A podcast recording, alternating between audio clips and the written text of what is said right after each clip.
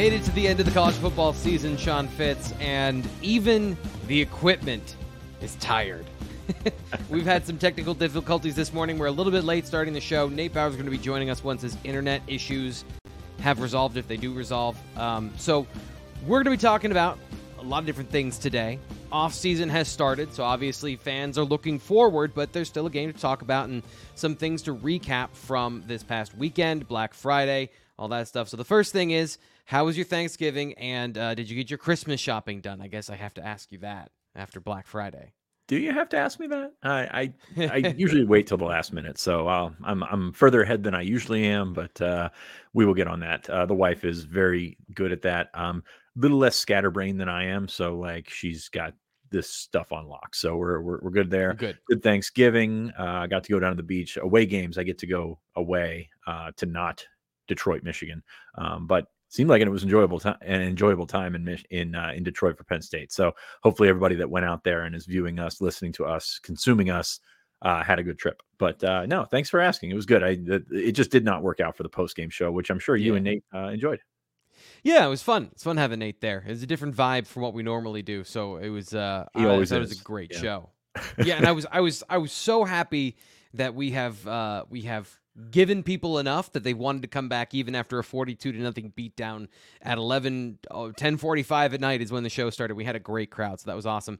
Um, what were your thoughts? Just kind of high level thoughts on how the season ended for penn state. Uh, you know kind of nutshelling those last two games after the change uh, at offense coordinator. How do you how do you feel the season ended for penn state felt okay. I mean, I, I don't think it's going to change anybody's opinion of the season, but the way that Penn State was able to, you know, sort of uh, buck the trend of what they did against Ohio State and Michigan, obviously the two game seasons, what everybody's going to write home about. But to go out on the road, uh, play in a in an atmosphere that was you know different than their than they would have uh, had in East Lansing, um, but still just come through.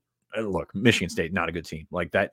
Uh, Jonathan Smith has a job ahead of him because that is a team that didn't have a ton of talent, didn't have any speed whatsoever, which that, that yeah. was probably the, the, shocking thing when you look at that tape is how much faster Penn State is. And Penn State's a fast team, but mm-hmm. they're not like run circles around, you know, SEC stereotype type of speed team. So uh, that was interesting. But uh, the way that they got going, the way that they loosened up a little bit, you know, it, it really did remind me of Maryland. You know, that that was the situation yeah. where you clearly had the better team and you exerted the force and sort of stepped on the throat. And that's kind of what we've been hoping to see from Penn State in some of those games where you're playing inferior competition. So yeah. positives there. I was happy to see what uh, what uh, uh Ty Howell and, and Ja'Juan Seider were able to put together happy to see them spread the ball around, use some other guys that had sort of gone by the wayside and and make the most out of the running game. So all in all, I mean, I'm sure there's stuff to complain about. You do a post game show, which is always stuff to complain about, but uh, yeah, yeah, you, you got to feel good about how they went out, at least on a high note. And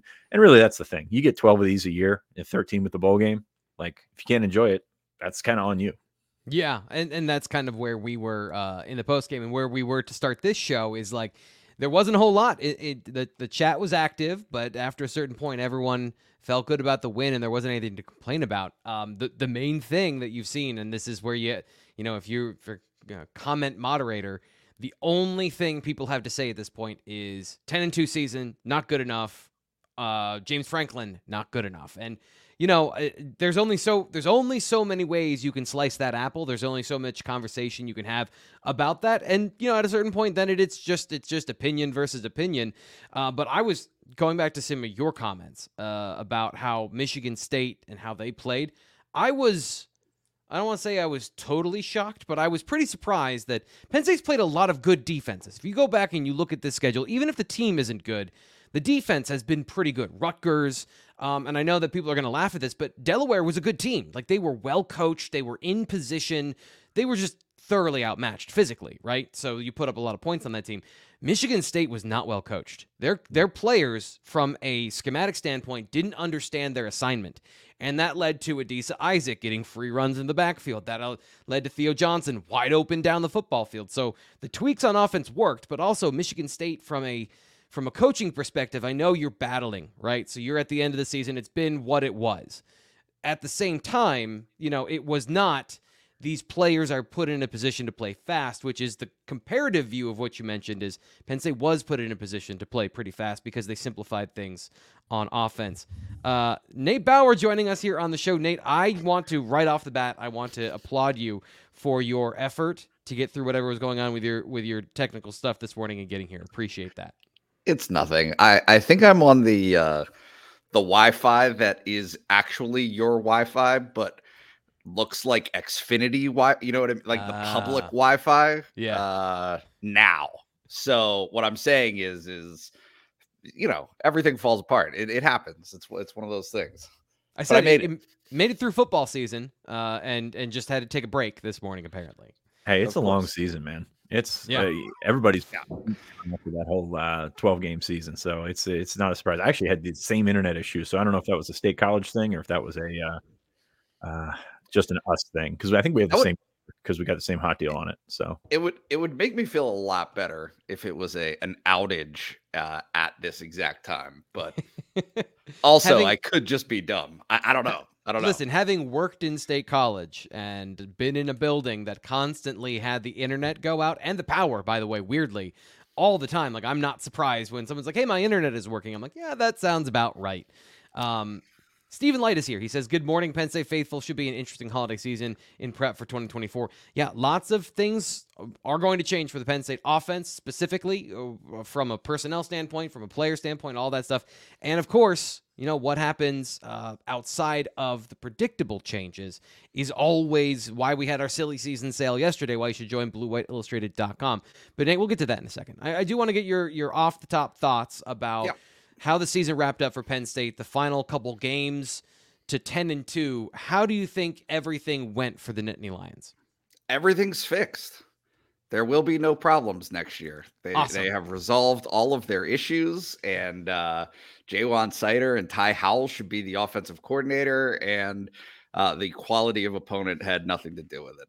Certainly. I'm a jerk. I'm a jerk. Uh, no, look, it's it's yeah. There there are some good signs there, right? I mean, I think that that the fact that Drew Allar had two of his best games of the season in the last four, right, is is at least something trending toward toward positive. Uh, you know, for that that group on that side of the ball.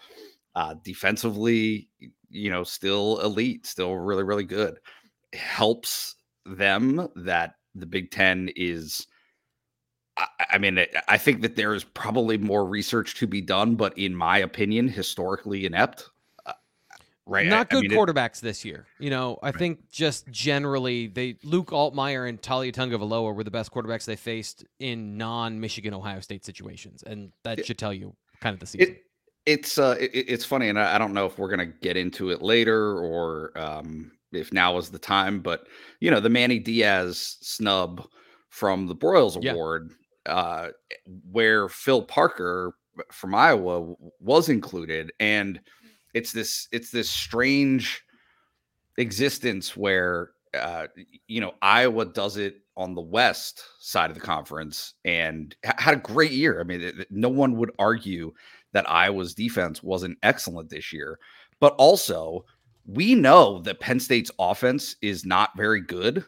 And they scored Yeah. 31 points on that Iowa defense. Right. right. Right. Like, I mean, there's a there's a one to one. Like, we actually have an apples to apples comparison here where Manny Diaz and Penn State's defense put pitched a shutout against Iowa's very bad offense, like 100% acknowledged. But also, Penn State didn't have a great offense this year. We know that. Uh, and and they were still able to put up 31 against that Iowa defense. So, uh, y- you know, it's uh, a, f- a few intriguing weeks ahead uh, for Penn State football. This is this is where we get into, uh, y- you know, like fantasy football, right? Th- This is this, this is all the, this is your roster building. yes, this is off-season this is transactional stuff uh, that's going to take place over the next really eight weeks with uh, you know the late signing period. But yeah, should should be uh, pretty interesting to see how this shakes out. I know I'm going to say something that Fitz is going to go, no, I'm not surprised. But uh, when I play Madden, I just simulate the games and I do all the transactions and player development. That's the part I'm interested in is being the GM. So, yes, the my favorite part of the year. That's, I mean, it's completely on brand. I also did the same thing when I had NCAA. Like when I was in Yeah. college, it was like all the recruiting and uh, you know all the offseason stuff. That's the stuff that interests me. Yeah. Um, so like you're in good company there. I'll say that. Okay. All right. I'm glad I found Nerds. I'm glad I found one of those things where it's not like I'm not just off on my own being like, hey, I'm weird. That's the end of the story there. Um, I want to get back to the Manny Diaz conversation uh, because I think there's a lot of stuff that we can get to there from the Broyles Award, et cetera. But the first thing I want to tell you is if you want to be good at defense, uh, use your hands. Do you have a center uh, football team that you want to have an edge on the football field? Defeating blocks, the number one way to be good at football. And every split second, every moment of the game matters. Train like the best by training with the best. MMA FX is a hand fighting course taught by Bruce Lombard of Lum- Lombard MMA here in State College. We told you about this over the last month or so that he's got a video course that he can send to you to, so you can teach your team these drills to make them better at football. This is something that is incredibly important, especially for specific positions receivers, linebackers, defensive lines, defeating blocks. The best way uh, to be unblockable is to make the block irrelevant, not to just run through a dude, but to use your physical skills to become great at football. And this is something that he's taught a lot of different people. And, uh, you know, I've been mentioning all of these things uh, on, on the show so far. But here are some of the things that he can do for you. Even if you don't want to do the video course, he can do one on one private hand fighting training here in State College. Hand speed training available for all ages and levels to get better at the fundamental building blocks of football. He can do team clinics as well. He's done team, cli- cl- team clinics for Alabama, Florida, the New York Giants.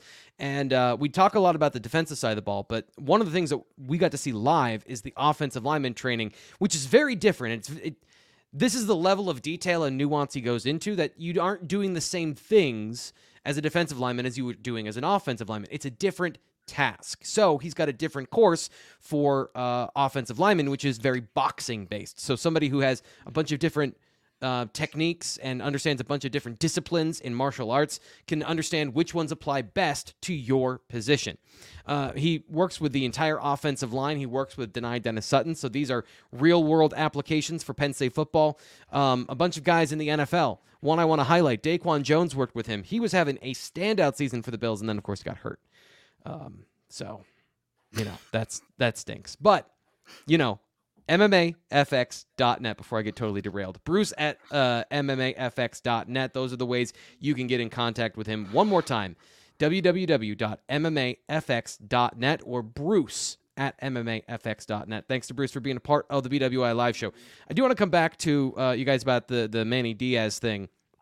Um, I don't think that there's a why really behind it in terms of why he wasn't on the list. Like maybe it's just as simple as Sherrone Moore and Phil Parker. So you had too many Big Ten assistants on the list, and for some reason Iowa over Penn State. I, I don't I don't know.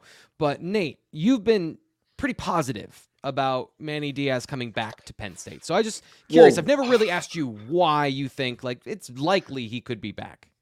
I don't know if I would characterize my words the way that you just did to uh, to steal from someone's phrasing. Uh, I think that it is more possible than the general sentiment is right in terms of my gauge of, of how fans feel about this. Uh, yeah, I, I think it's definitely more possible than that. I think that there are avenues to making being a defensive coordinator at Penn State a very, very appealing and enticing job, right? So, something that is uh, an excellent work environment, compensated fairly. Uh, and when I say fairly, I mean extremely well, uh, it- it- right? To, to be the, the top paid defensive coordinator in the nation, perks, you name it. There's all kinds of stuff that you can do to make it uh, a, a very very appealing job what is what is out there that i think that manny diaz knows i don't know if it will guide him to his ultimate decision or not but what i think he knows as a former head coach is that it's a lot more than just walking into a job and immediately having success right Mm-hmm. and so when you're looking at offers, I, I- have zero doubt that he will get offers to be a head coach this offseason. That will happen.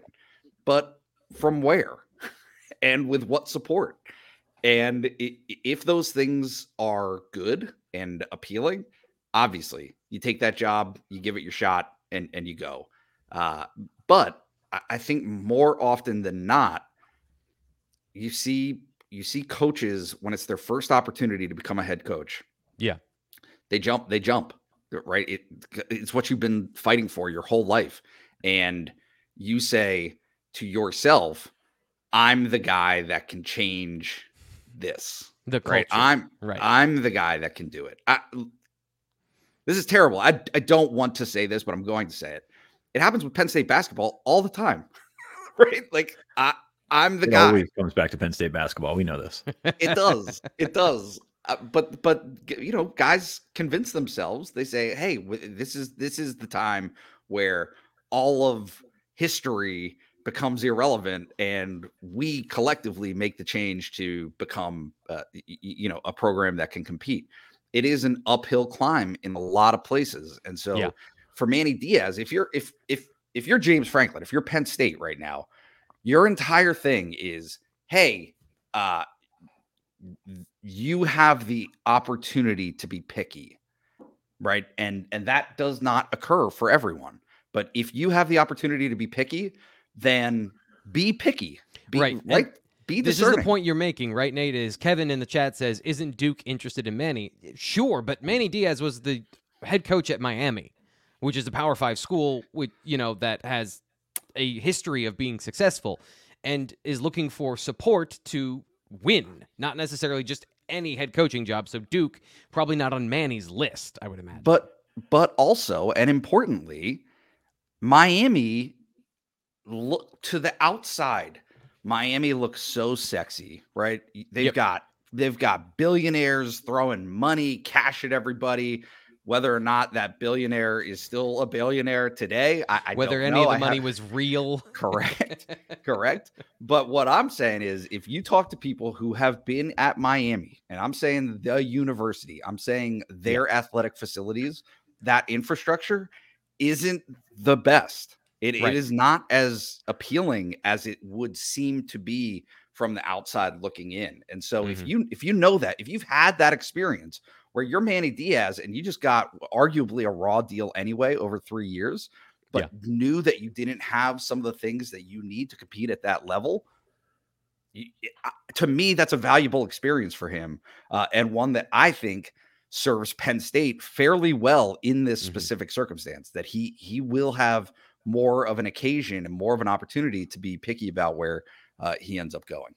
Yeah, so I think that leads into the the next thing I was curious about and, and Fitz. Just generally, I'm not asking you specifics, but have we seen all of the firings and movements that we expect, both from a does Penn State want to wait a little bit longer to identify an offensive coordinator that maybe shakes free from a certain situation, or for for Manny, you know, here's an opportunity that wasn't there three weeks ago, and suddenly there's an attractive school that maybe has some interest from him. So, like, what's the timeline here when it references recruiting as well with the early signing period, and when do teams typically try to make all these moves? Yeah, and, I don't know that it's necessarily with recruiting anymore. That portal opens on the fourth, and not just because you want to have you know an idea of what the roster looks like going into next season, but also like you don't want to wait around and have to pick at scraps. Honestly, so like that's why you know there's no timeline on this thing, but like the fourth makes sense for a lot of reasons. For not not for a ton of head coaching jobs, but for you know the, the the ones that you're trying to fill to sort of sell a, a vision on offense, if you will, for Penn State. So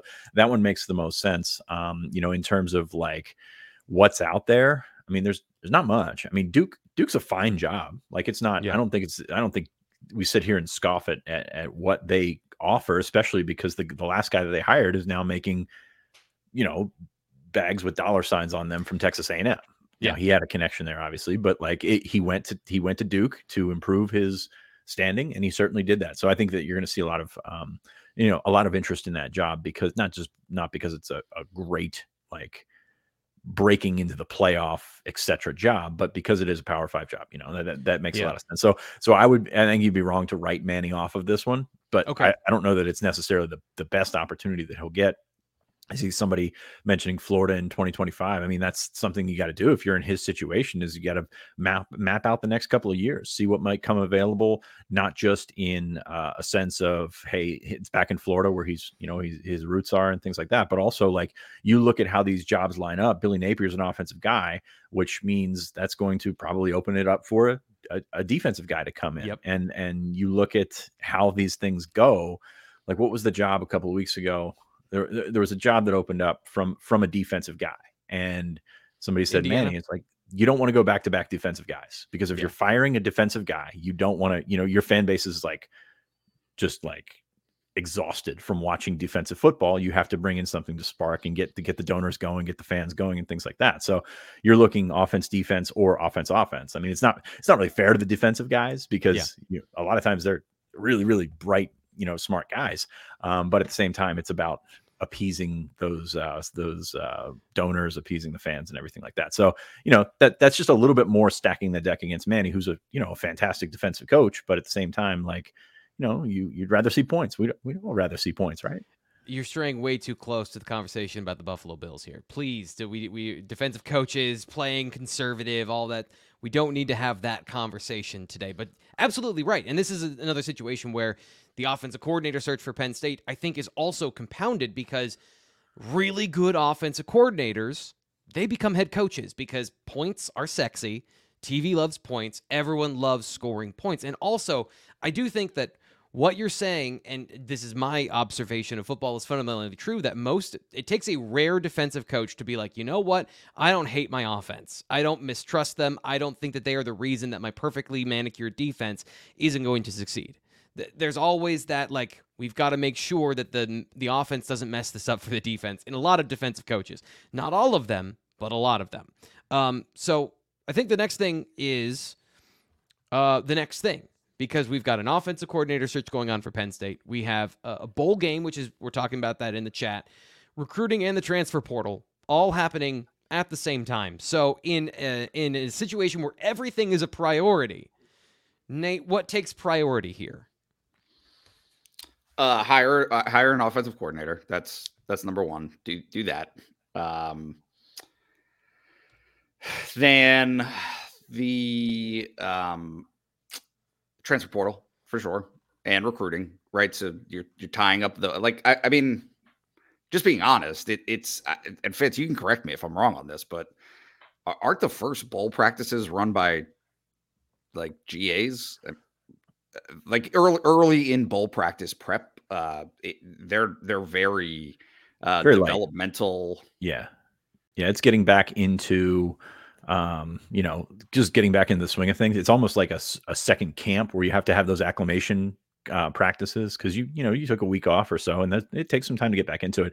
They'll go out on the road recruiting on Friday. Um, I'm not sure what their their practice schedule is. Like I don't have that offhand, but like they'll go out on the road and they'll you know check in with commits. They'll check in with uh, 2024s. They'll also stop by schools for 2025. So this is a situation or this is a time when the calendar changes from the evaluation period, which was what they had all all uh, season, where you go, you watch, and you you don't really talk to the kids to these visits where you have the in, homes where you have the opportunity to sit down with the kid, um, maybe watch some guys play basketball and like actually interact with them and things like that. So it's just a you know it's a it's it's a way to turn that over. So that's that's really what they're looking for from a recruiting side. So yes, it is lighter in terms of what they need to do. They have those 15 bowl practices, but you think about it, there's no bowl opponent until Sunday. It's like there's nothing to accomplish in terms of a game planning thing.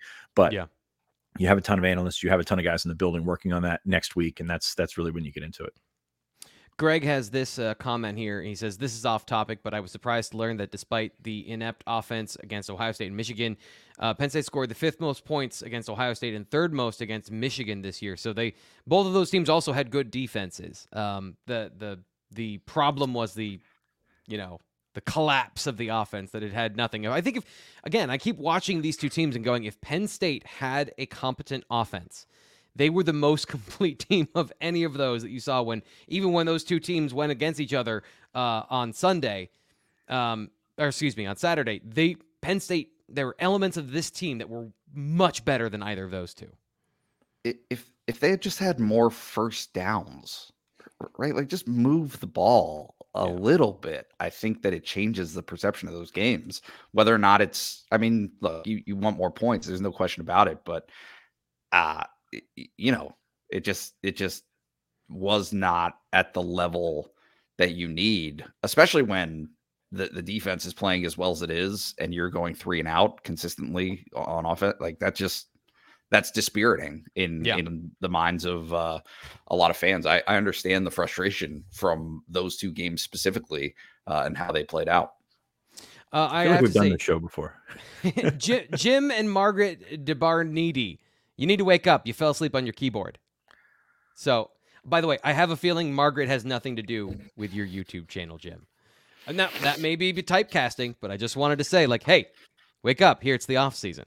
Um, with the with the offensive coordinator search, I think you guys kind of put a, a, a timeline on it. Just uh, in general, this is something I think that uh, want to bring this up right now.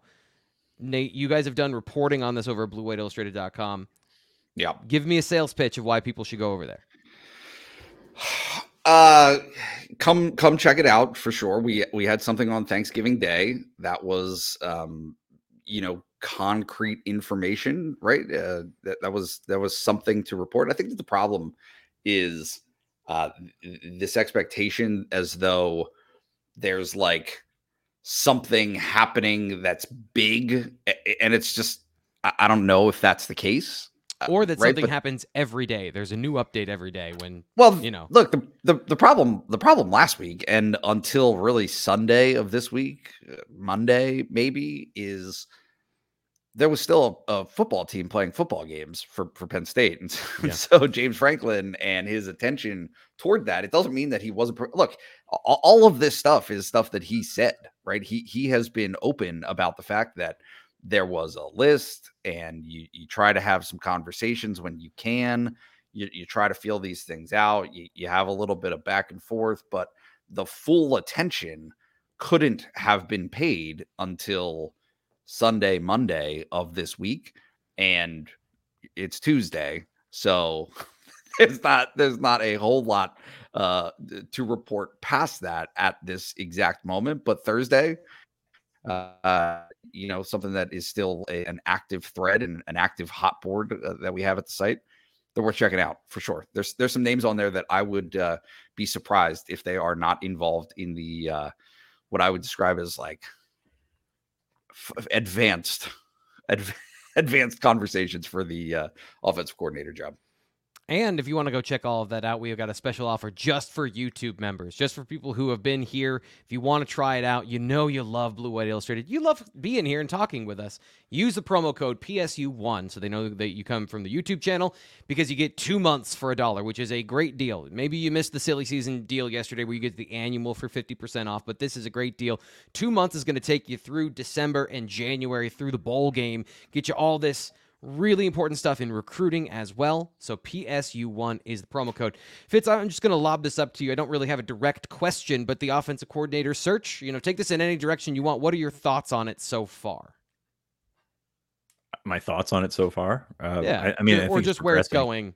Yeah, I mean, I think it's time to turn it up a little bit in terms of like he's going to get out and Zoom and talk to these guys that that he's considering, and you you have to consider all options. I mean, this is a situation where you, I don't think you you fixate on one guy and you just try and try and try and get your guy. Like this is a situation where you take into account what your personnel is, what your guys like, and when I say personnel, I don't just mean players. I mean, how does this guy fit into a staff that you have, you know, put together with some consistency. There are guys sticking around now a little bit longer. I know that you know nothing is ever in stone in terms of like staff movement and things like that, but this is a this is a staff that I think works to go to, together pretty well, and we saw that in the last couple of weeks. Like I think that there's a lot to like about the way that they as as James Franklin said collaborated with the the offensive game plan and it you know it seemed to work. So I think there's a lot to build on, you know, and it's an, it's not a quick fix. It's not something that they're going to get done overnight and uh you know, we're going to see which direction it goes to. But again, that December 4th date is very important to me in terms of Portal because Portal is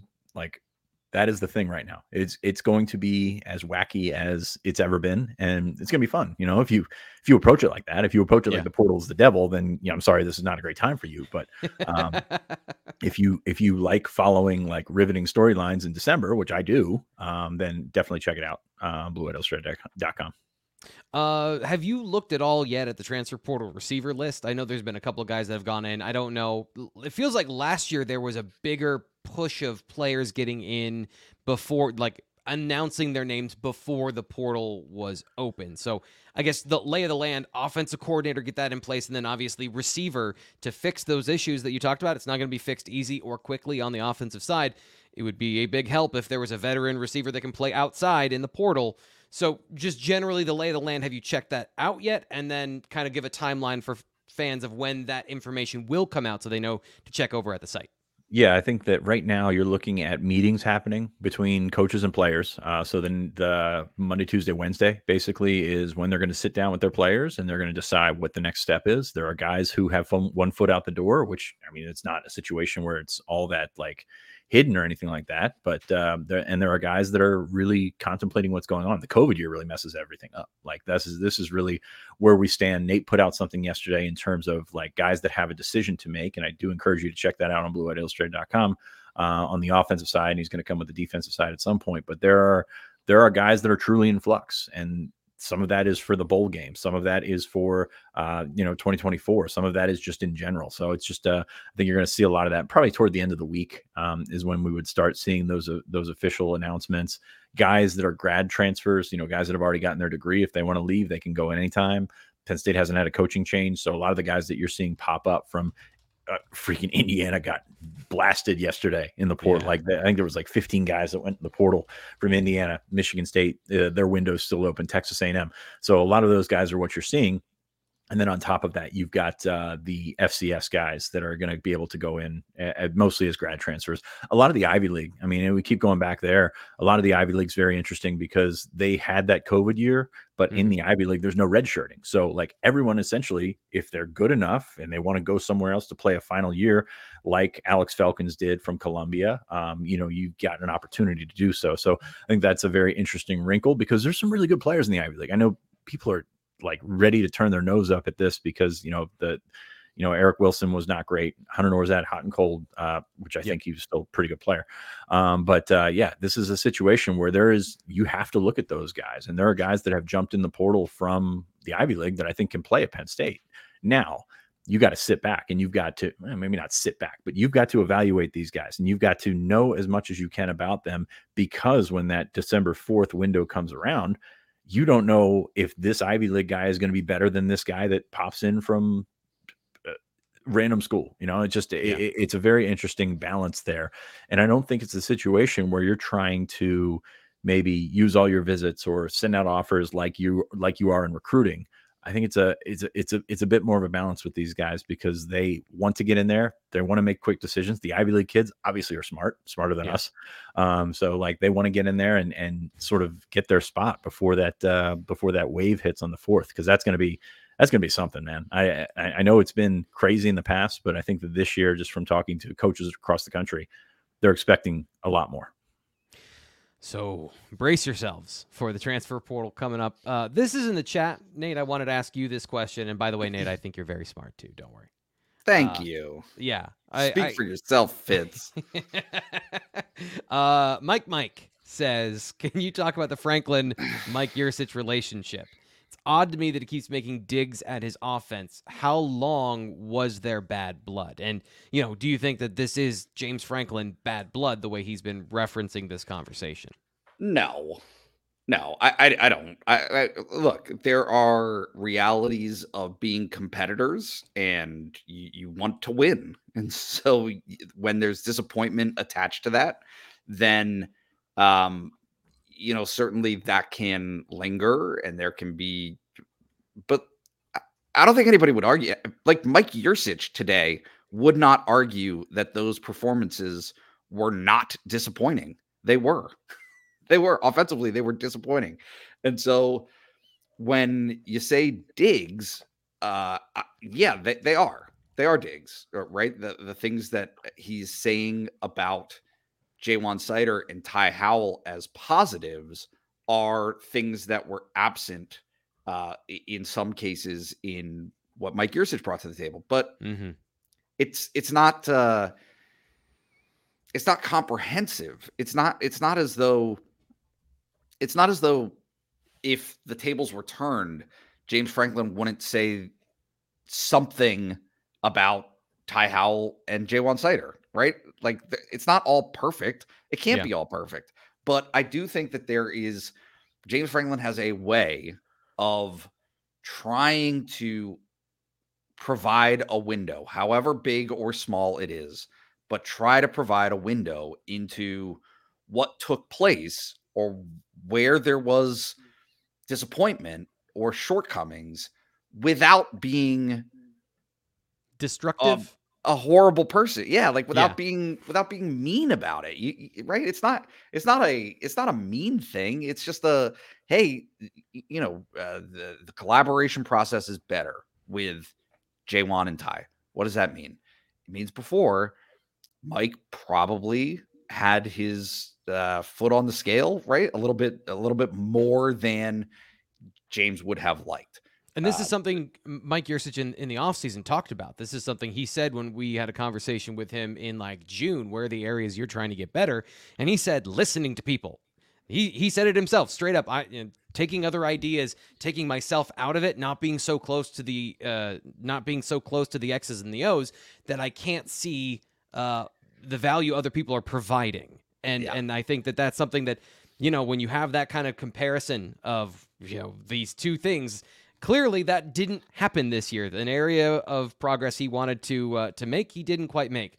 One thing i want to get to nate because i do want to get back to this conversation but you need to make progress in your life as well and that means money. Like as as, as hard as that is to say you need to find a way to make more money to have more freedom in your life. That is the that is the dirty secret behind all of this in life. And if you are uh, somebody who has um, the skills necessary to run a business, somebody who's been in corporate America that understands business, business structure. You're not like me who just go la la da la through life. You actually have hard skills. Maybe you should check out My Perfect Franchise.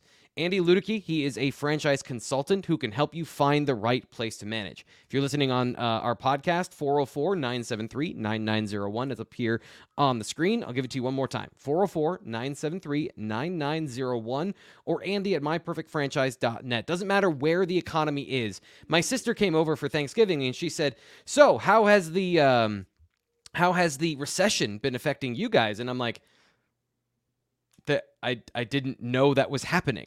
Um, so that just goes to show you things you can learn when you're in business. But also, most importantly, it doesn't matter if one section of the economy is regressing. There's always something moving, and that's something that Andy knows. He's aware of. He studies these trends. He can help you find those businesses and where they overlap with your skills. His services are 100% free. Here to help if you have any questions. Andy at myperfectfranchise.net or check him out on the Blue White Illustrated message board when you become a member because you signed up. Um, the the offensive coordinator situation, the Mike Yurcich situation. I cut you off, Nate. You had something else you wanted to say about that conversation. Uh, no, just briefly, they're fluid things, right? There, there's lots of stuff that uh, James Franklin has said about Mike Yurcich over the past three weeks, indirectly or subtly, Yeah. that he would not be saying if Penn State had won either of the Ohio State or Michigan games, right? Mike Yurcich would have his job.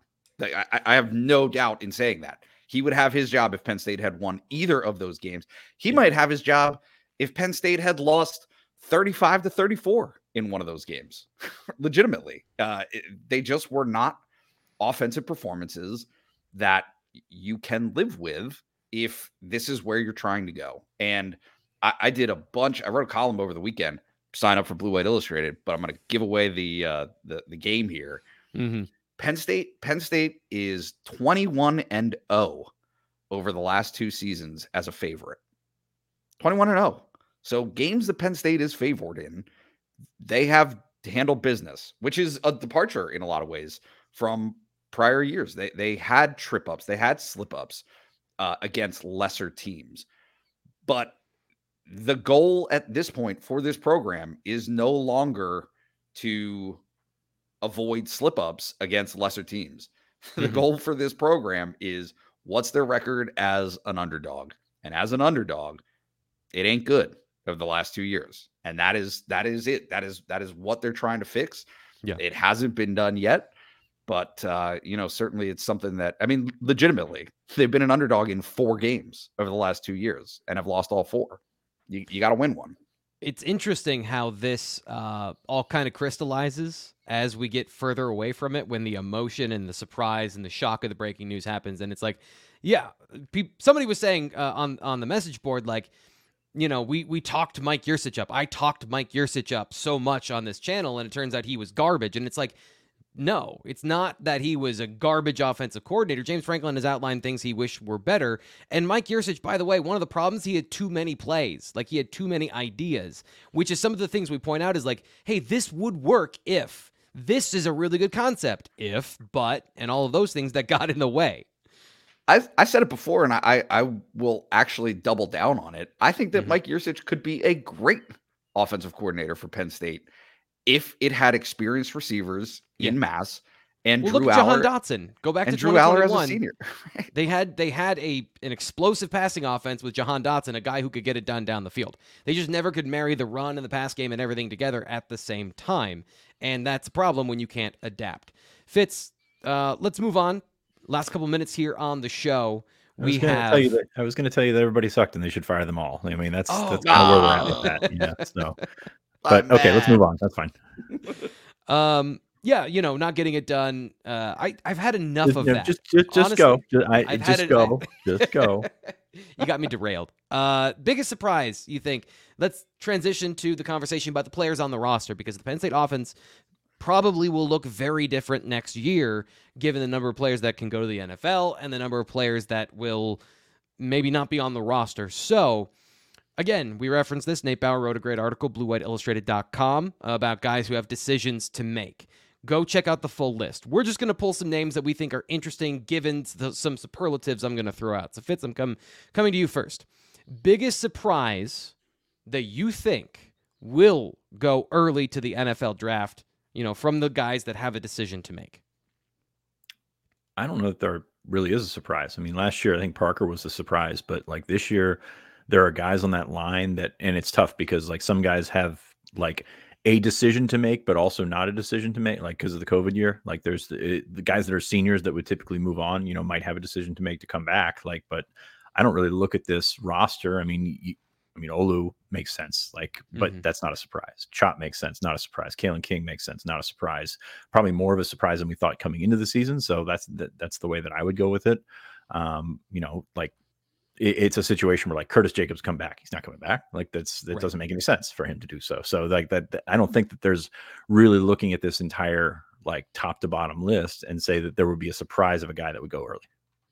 Uh, Nate, do you have an opinion on that? You put the list together? Anybody that when you were writing it up, you said, mm, I don't know. They had maybe a good enough season, but maybe not.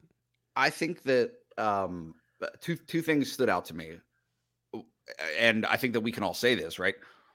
Sean Clifford coming back for a sixth year was a surprise, right? That that was not something that everyone expected. When that happened, it was a mm-hmm. surprise. I think there will be some of that right.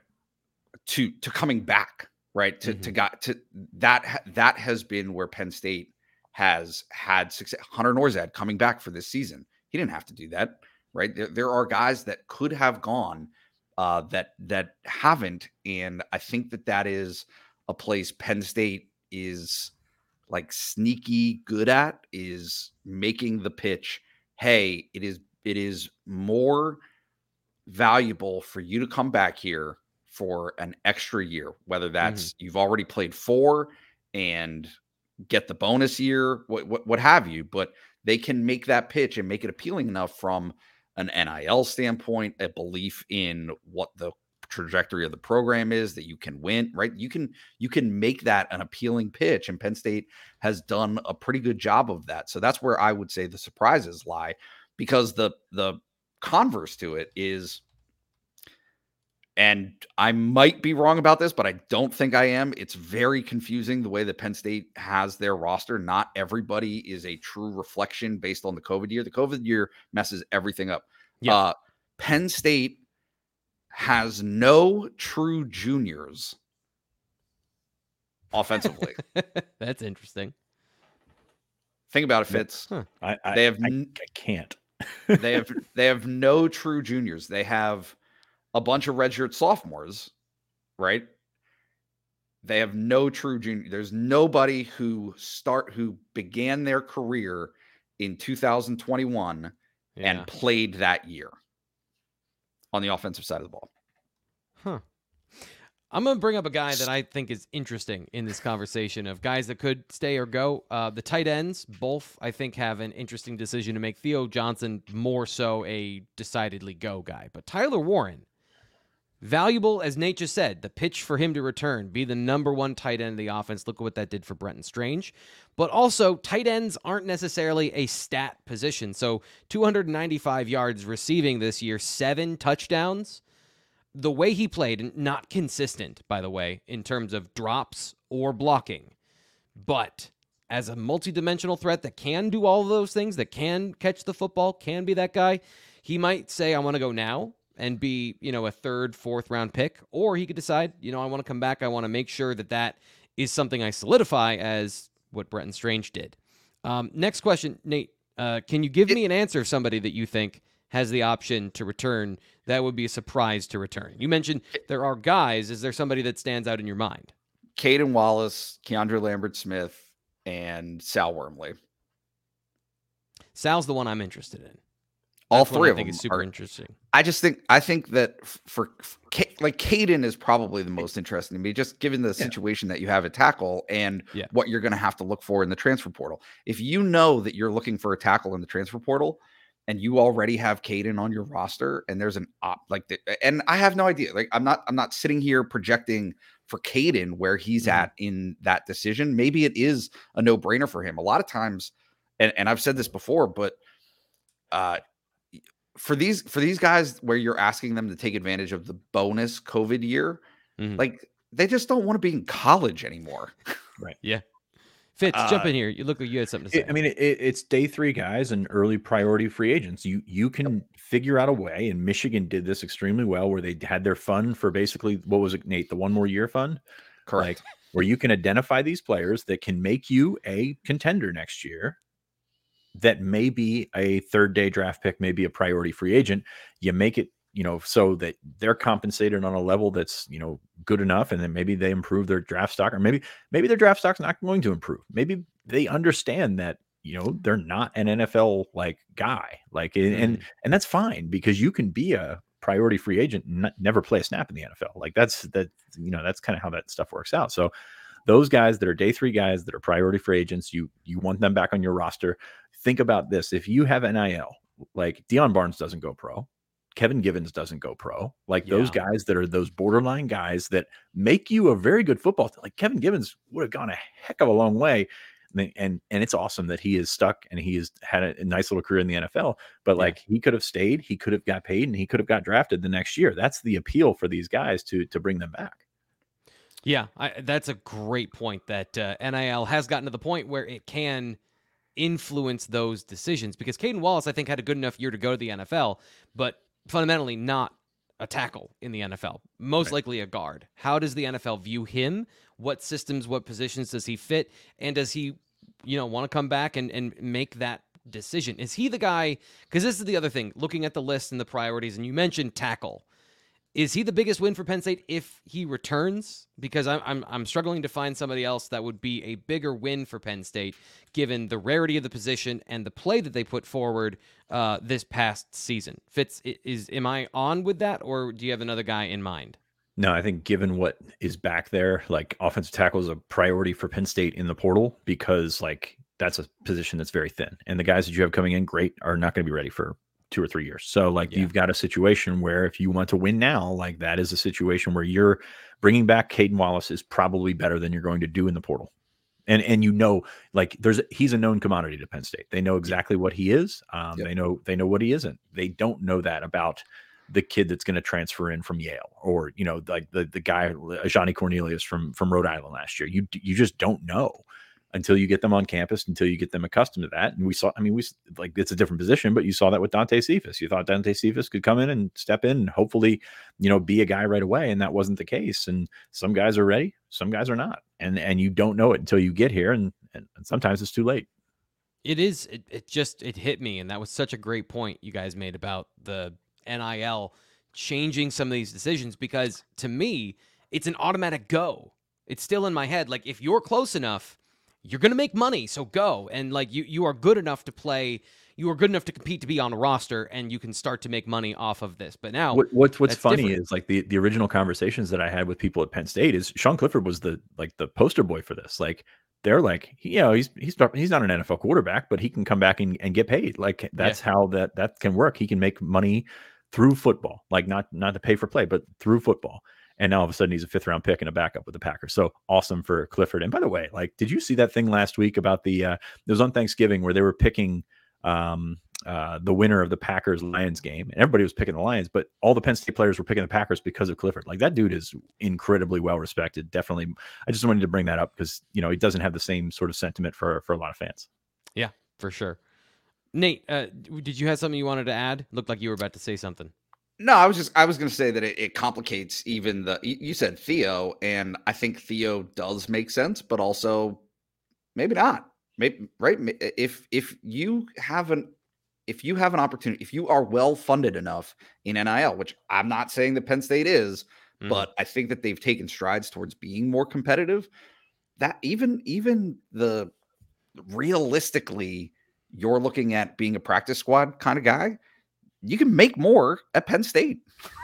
you can you can do better. And so if that's the case, uh I, yeah, I mean I think it's I think it's I think it's a fascinating new dynamic that is is going to be explored. I, I you know, there, it, has got to be a mutually beneficial agreement. You know, like that. Right. That, that's the thing to remember here.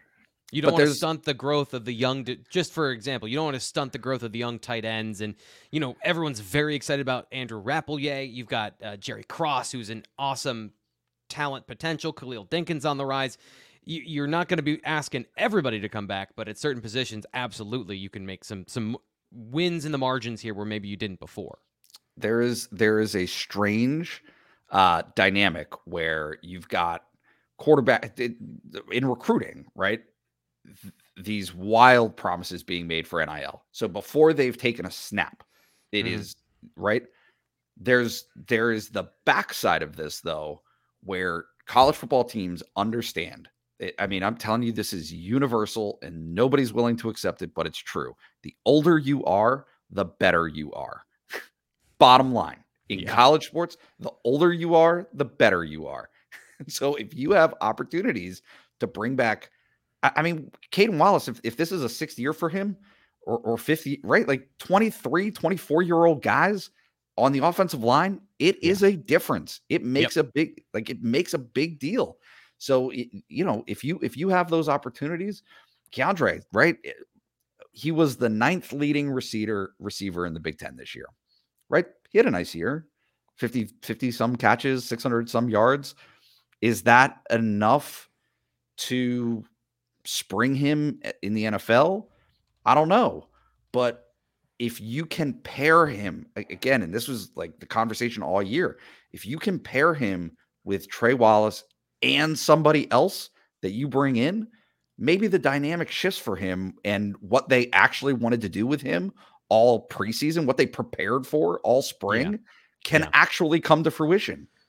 Putting guys in position to succeed, right? And that's kind of Julius is here in the chat and he says compared to recent tight ends, Theo is mid question mark, and and that's a statement with a question mark at the end, as usual, Julius. Um, I this is a this is a conversation of putting guys in position to succeed, and and I think it also muddies the water for somebody that I thought was an absolute go for Penn State in terms of what he could do with the NFL, what the NFL is looking for. 6'6", 264 as a tight end. Let's just roll back to 2022 and remember what he did in an injury sh- shortened year. He averaged 16.4 yards per completion. He is a deep threat as a tight end. Is he the best blocker in the world? No. You would expect him to be a better blocker at 260 pounds. But his skill set is vertically vertically attacking down the field. And he didn't get a lot of opportunities to do that this year. You saw what happened in the final two games where they got the running backs and the tight ends involved in positive situations. So, is he uh, an obvious go based on the numbers? No, but the physical talent, we've seen guys that have produced less go higher in the draft because they're freak shows. That's the NFL. Like, so it's just interesting because there are certain guys, and I think the tight ends specifically were were two that you thought were going to be in a position to have the stats to back up, to have the public love to get you noticed, and then they kind of fell into the background despite having almost 14 touchdowns between the two of them this year. On top Um, of that, I, I will say about Theo, Penn, he was Penn State's best leader on offense this year, which Mhm. you don't see from a tight end.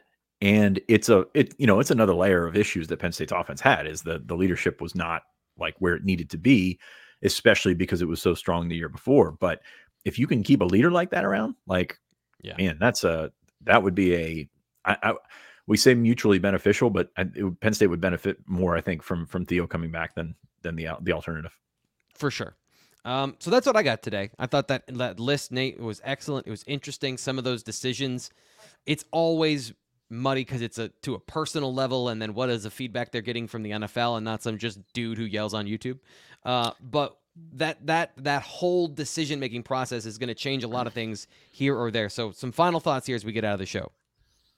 Uh, Nate, I was going to you. Sorry. I'll I'll have I'll have defense today. So uh, if you haven't subscribed already, it it's it's not a I'm not making picks, right? I'm not projecting exactly how people are are going to decide or who Penn State will pursue. But it is it is a good frame of reference for what what decisions are out there, who has decisions to be made, right? Mhm. And so when when you're looking at that offensive side of the ball, and can say distinctly that Hunter Nourzad is the only one who doesn't have an option to return, right? On the offensive Yeah. side of the ball, Hunter Nourzad's the only one who doesn't have the option to return yet next year. Like that's interesting. And defensively, there's going to be some of that as well. So it uh, it's going to be it's going to be an interesting, like I said, it's going to be an interesting next few weeks for Penn State. Yeah, I'm the one that arm wrestles you into into giving uh, uh, some stay or go analysis here on the YouTube channel. So I both apologize and I don't apologize because I, f- I find that speculation, light speculation, fun. Fitz, uh, final thoughts for you as we get out Nope. of the show. I've got to go, so I uh, I'm, I'm that's that's where I'm going. So, All right. uh, but no, thanks for everybody joining us. Check us out, blueillustrated.com. There's a lot going on right now. It's it's a fantastically chaotic season right now. So uh, check us out. We will be back on Thursday. Uh, KSN show will be here Wednesday. We'll be back live talking recruiting on Thursday. Stay tuned to Blue White Illustrated here in the off season because it's not an off season. We just got different stuff to talk about. Talk to you then.